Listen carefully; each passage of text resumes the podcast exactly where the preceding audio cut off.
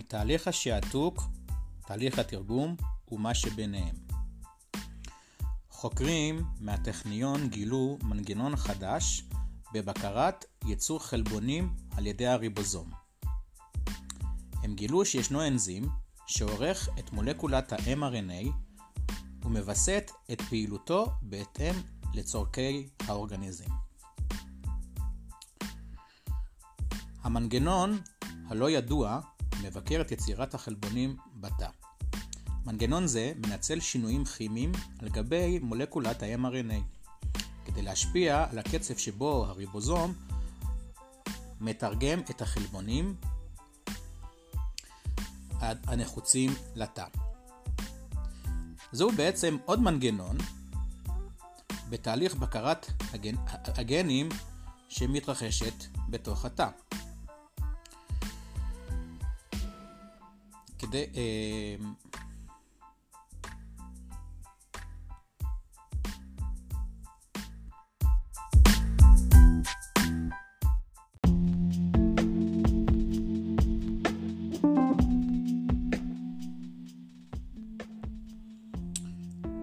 אם ה-DNA הוא ספר הבישול, הרי שהאופה הוא הריבוזום, כלומר מפעל החלבונים בתא.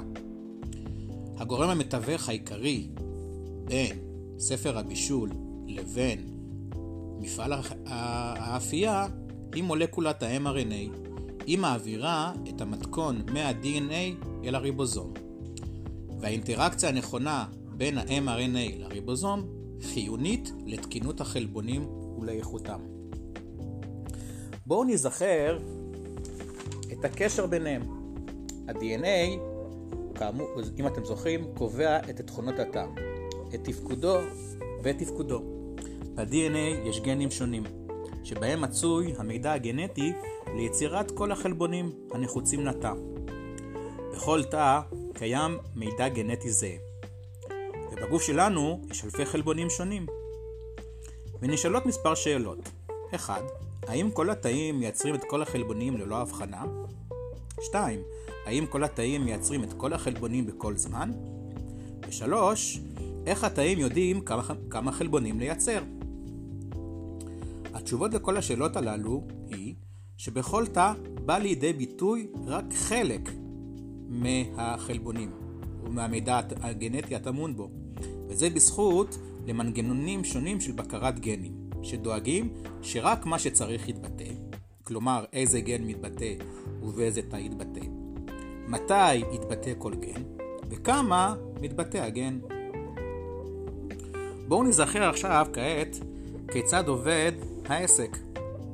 כאשר מידע גנטי, גן כלשהו, אמור להתבטא, מתחיל תהליך שנקרא תהליך השעתוק.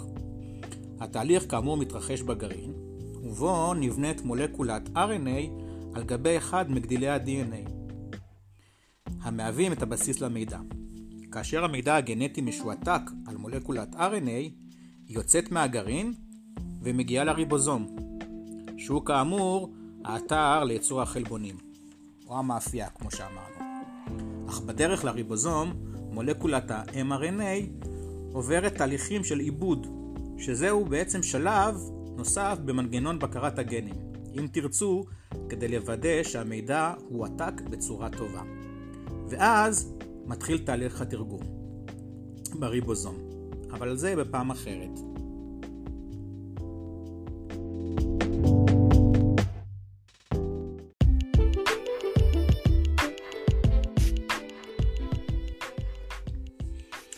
כמה שנים ידוע למדענים ש-mRNA אינו מעביר את ההוראות מה-DNA כלשונן, אלא עובר שינויים רבים בדרך. שינויים כימיים אלה עלו לכותרות לאחרונה בהקשר של חיסוני הקורונה. החיסונים של חברת פייזר ומודרנה מבוססים על החדרת mRNA מלאכותי לגוף, כדי שיוביל ליצירת חלבונים חיסוניים בתוך תאי גופנו. אולם מאחר שאתה מתייחס ל-mRNA כאל גוף זר, הוא נוטה לתקוף אותו, והפירוק המהיר של ה-mRNA אינו מותיר לו זמן מספיק לייצר את החלבונים החיוניים.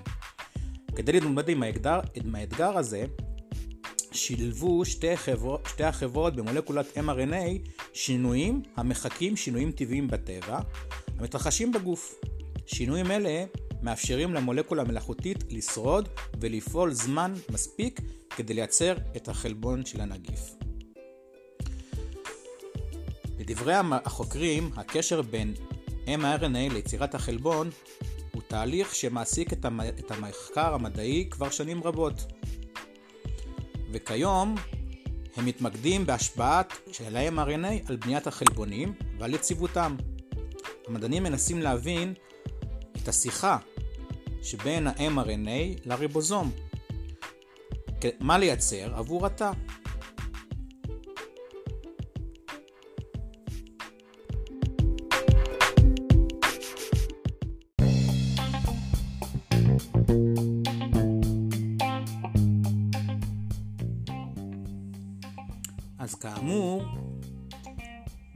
מנגנון הבקרה של עיבוד מולקולת ה-mRNA היא אחד מהמנגנוני הבקרה ברמת השעתוק. כן, דואג שבעצם מולקולת ה-mRNA תגיע באופן מיטבי אל הריבוזום ותוכל לבצע את תהליך התרגום. תזכרו אבל שיש מנגנוני בקרה שונים, וזהו רק אחד ממנגנוני הבקרה.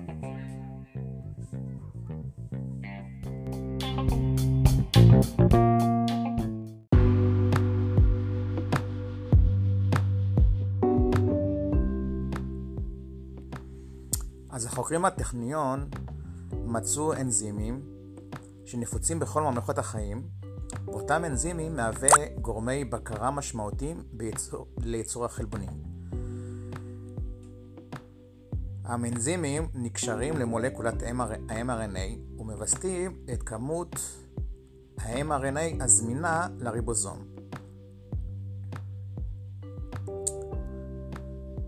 במחקר נוכחי שאלו החוקרים כיצד מזהים אותם אנזימים את ה-mRNA בתוך בליל מרכיבי התא.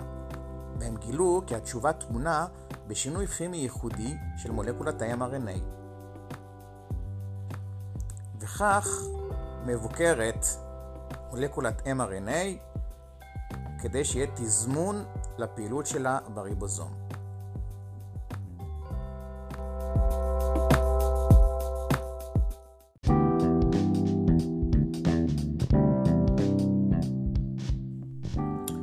אז אחרי שדיברנו על הבקרה של מולקולת mRNA, בואו נחזור אחורה ונרחיב קצת על אה, איך נוצרת מולקולת ה-RNA בתהליך השעתוק. כאמור, מולקולת ה-mRNA נבנית על בסיס ה-DNA שנמצא בגרעין, וכזכור הוא אינו יוצא מתוכו.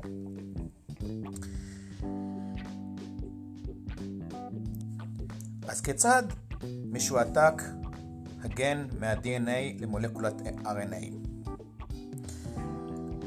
הגנים מצויים ב-DNA והם בעצם המידע על יצירת כל החלבונים.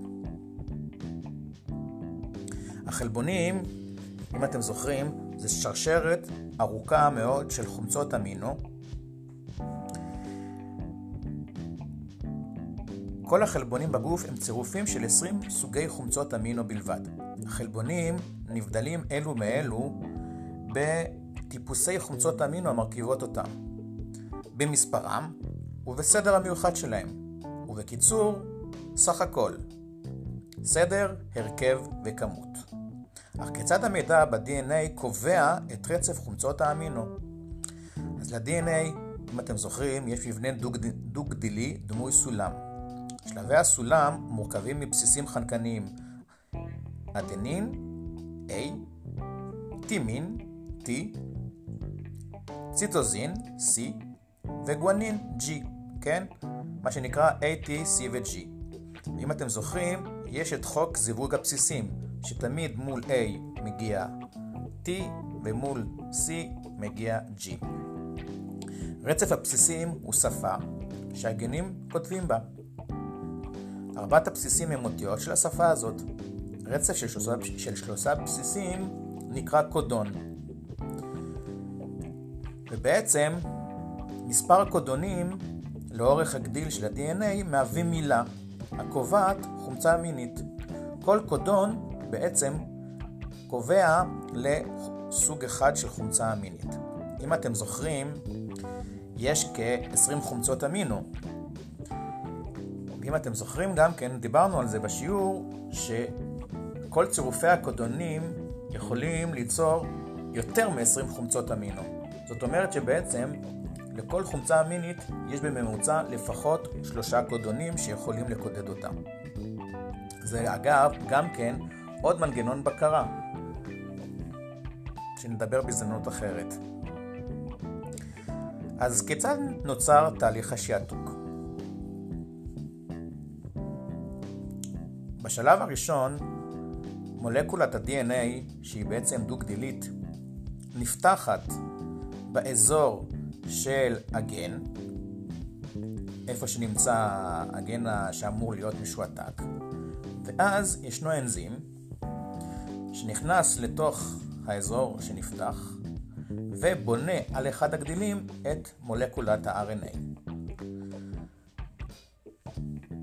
לאחר שתהליך השעתוק מסתיים, מולקולת ה-DNA תיסגר מעצמה ומולקולת RNA תצא החוצה אל מחוץ לגרעין. מולקולת RNA שנבנית על אחד מגדילי ה-DNA נבנית על פי אותו חוק זיווג הבסיסים שדיברנו מקודם. כלומר, אם במולקולת ה-DNA הרצף היה G, G, T, T, G, T, A, A, T, C, A, T, T, A, C, T, G, T, אז במקביל תיבנה, אה, מולקולת ה-mRNA תיבנה לפי הנוקלאוטידים אה, אה, המקבילים, אבל בהבדל אחד. בכל מקום שאמור להיות מולקולת T, תיאמין, כן? במקום זה, במולקולת ה-RNA, NT, כזכור, יבוא מולקולת U, האור אציל. זהו, זהו בעצם תהליך השעתוק. אבל כמו שאמרנו בהתחלה, לאחר שתהליך השעתוק יסתיים והמולקולת RNA יוצאת החוצה מחוץ לגרעין ותגיע לריבוזום, בדרך יהיו מנגנונים שונים של בקרה, למשל עיבוד של מולקולת ה-RNA, או אותם אנזימים שהזכרנו מקודם, שיבקרו את התהליך לפני שיתחיל תהליך התרגום.